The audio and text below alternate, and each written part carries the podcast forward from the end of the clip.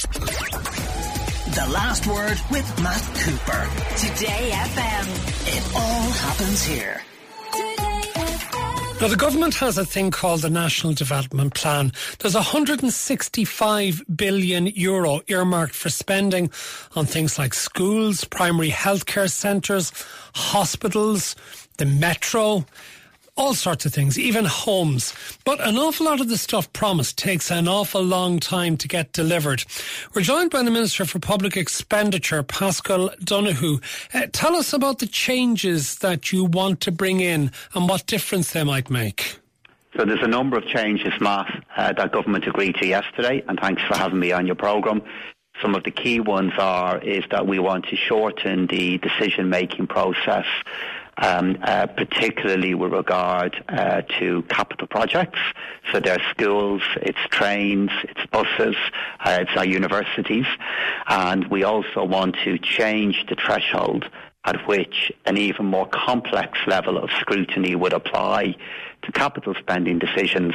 From one hundred million euro, we would increase that to two hundred million euro, hopefully allowing smaller and medium-sized projects to move forward at a quicker pace. But aren't those also, sorry, aren't those marks there to make sure that we don't have corruption, that we don't have favoured parties getting deals which might not deliver value for money to the state? So I genuinely feel, Matt, uh, that the days in which corruption are, is influencing Uh, spending decisions that are being made, any spending decision, not to mention spending decisions and how we build our, our, our, our schools and invest in our country's future. Uh, I believe those days are well behind us. Uh, the point that you make regarding value for money, um, I think, however, is a, is a very important and fair point. I do believe we will still be able to strongly retain the focus on value for money.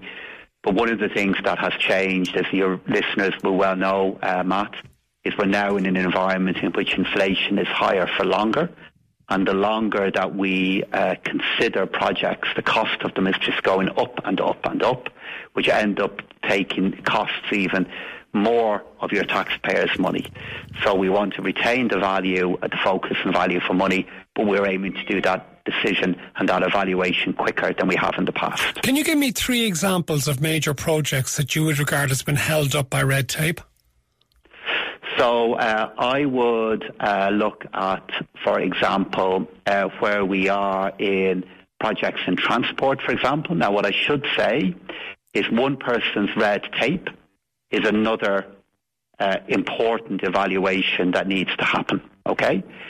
So because projects have been slowed down in the past because of the need to evaluate them, it doesn't mean, for example, that I believe that work didn't need to be done. But I know from the view of other people, it does look like red tape. So if I was to give examples of what they would be, I would look at, for example, projects in relation to Bus Connects. I would look at projects in relation to how we would develop our rail network, that some may argue have been delayed by red tape. Um, I would say the processes have taken the time that they need, but now, given where we are at the moment, I accept the need to shorten those processes. But do we have enough urgency when it comes to major state projects in the way that, for example, private projects might be done? And I'll just give you one concrete example with the same construction company involved. The difference between the National Children's Hospital, which keeps getting delayed and delayed and delayed, being majorly, majorly built by BAM, who were down in Intel, in County Leix, uh, County Kildare at Leixlip, where that process, where there is billions been invested as well, seems to have moved ahead far, far faster. But they are very, very different kinds of projects. Um, one is building manufacturing capacity, uh, admittedly for the most one of the most complex things in the world. And the other facility that we are talking about is how we treat sick children. So comparably speaking, they're projects of a very, very, very different nature. I bet you'll find, means- Minister, that if you look at how things have been delayed, that the hospital has been delayed far more than the building of the manufacturing facility, which, as you acknowledge, is actually incredibly complex as oh, well. Oh, no, I, t- I take your point. It is very, very complex. Uh, but, uh, you know, uh, a government does have to operate in a very different uh, uh, kind of uh, sphere with a very different level of transparency on it to how a private sector company does, to whom it is accountable to their shareholders. So, you know, I have to be able to account to you, Matt, and to the voters regarding, you know, how we spend tens of millions of euro, let alone how we spend many, many billions of euros.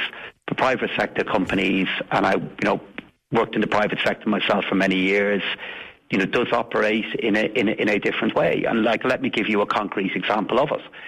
If something goes wrong with the delivery of a facility such as you're referring to, you know, the person involved in that, you know, will not be in front of a parliamentary committee. They will not be answering questions in public regarding how private sector money is used. In government, it's very different, and it should be, because the only money that we have is the money that we collect from your listeners through the taxes they pay.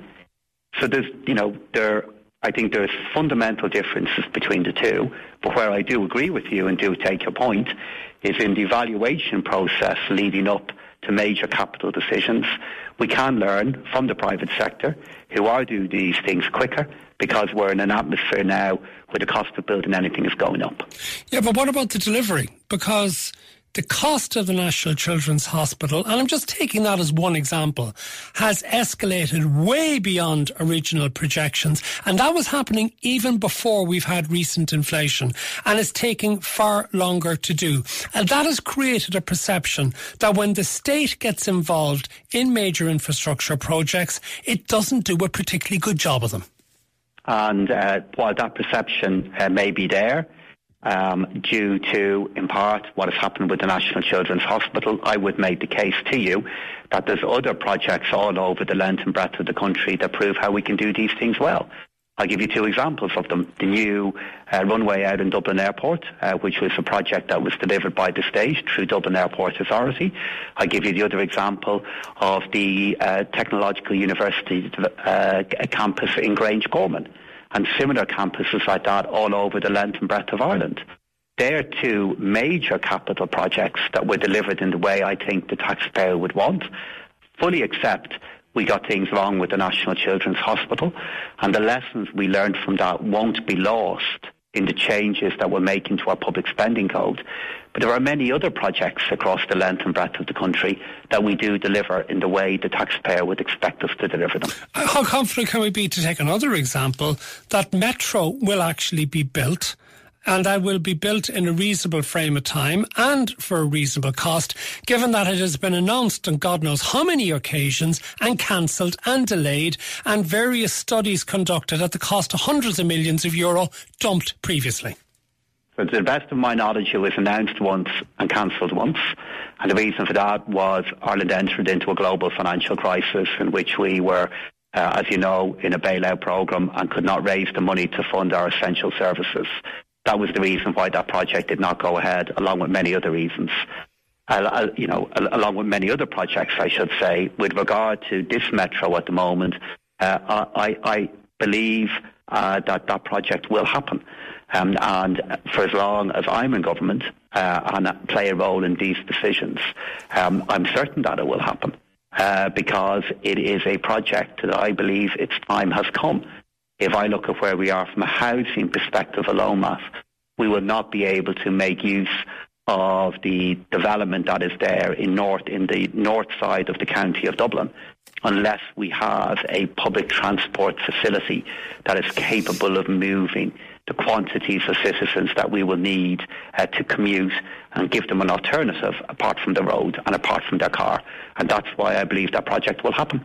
Well, you mentioned housing, and as it happens, something we discussed here in the programme earlier this week was the comments made by Stephen Garvey of Glenvale Properties last week about eleven hundred people involved in regulation in the Central Bank of Financial Services, but only seventy inspectors in the planning process and less than ten actually working at present when it comes to actually making decisions on the board of An Bord Pleanála, which means you have a backlog at the moment for public and private permissions running at about a year. So how are you going to actually oversee delivery of the National Development Plan if you have that sort of backlog in the planning system? That's called out specifically in the uh, government decision yesterday and in the communication that I made today, where I accept the point uh, that for An Bord Pleanála uh, to make decisions now not just on housing, but what has now changed is the number of infrastructure projects that they have. Uh, they will need uh, more support, more resource uh, from government, and I'm engaging with An Bord Pleanála and Minister Darragh O'Brien to do it. Okay, uh, right. H- how many more? I because the... look at the difference in the numbers between regulation in the central bank, which came belatedly after the crash, and the obvious need that there is now for enormous extra numbers in the planning system to sort out projects big and small to stop delays that change the whole financial uh, calculations for the projects because of the delays. So An Bord Pleanála uh, um, are engaging with Minister Darragh O'Brien on this at the moment. The reason I bring Darragh into it, as Minister for Planning, he's responsible for that agency, and I expect they will be coming to me shortly with their view regarding what are the people that they will need to do this work. Of course, the next challenge that we'll have, Matt, is those people. It's not a case that they're idle at the moment and not doing work. They're doing work elsewhere. Many of them are working within the private sector uh, for the companies, actually, that An Bord Pleanála play a role in both regulating and make planning decisions about. And we will have to find a way over time, and I want to do it as quickly as we can, that moving resource and moving these expertise um, from other parts of our economy into An Bord Pleanála. Um, and I do accept the point that even though An Bord Pleanála, I believe, have, have done a very fine job in the planning process in our country in the past, they're now under um, a lot of pressure uh, because of the variety of projects they have to make decisions on and the fact that it's now well beyond housing. And I'm going to work with Darragh to meet that need as soon as we can. You mentioned earlier about all of the money being spent on behalf of taxpayers coming from their taxes, except an awful lot of the money also comes from borrowing. As interest rates have gone up, and as interest rates are likely to go up further, if we believe the comments from the chief economist of the European Central Bank, Philip Lane, how concerned are you that an awful lot of the projects that you want to oversee, the National Development Plan, may actually be more difficult to finance and won't happen because of that? So if I look at where the state stands overall, uh, the, re- the question you're put to me, putting to me regarding what is the effect of interest rates going up and borrowing, it's the very reason I've spent six years arguing for the need to be, for Ireland to be running budget surpluses. And it's the reason why, on two different occasions, I've got us to the point that we're running budget surpluses, including at the moment. So from a state point of view, as long as we are running a budget surplus or even balancing our book, books, the only way in which rising interest rates affects uh, the ability of the state to do things is if we refinance debt, which we do, but we do it over many, many years. So in terms of the projects the state is looking to fund directly, I don't believe that interest rates going up will fund our one hundred sixty billion euro plan, because across the lifetime of that plan, we're also aiming to run budget surpluses, insulating us from interest rates going up. It is the case, though, to just give a, I, I don't want to um, give a too complex an answer on this unless you want to probe me further on it, Matt, though. It is the case that interest rates going up will affect the ability of the private sector to play their role in delivering this pro- the projects that we want.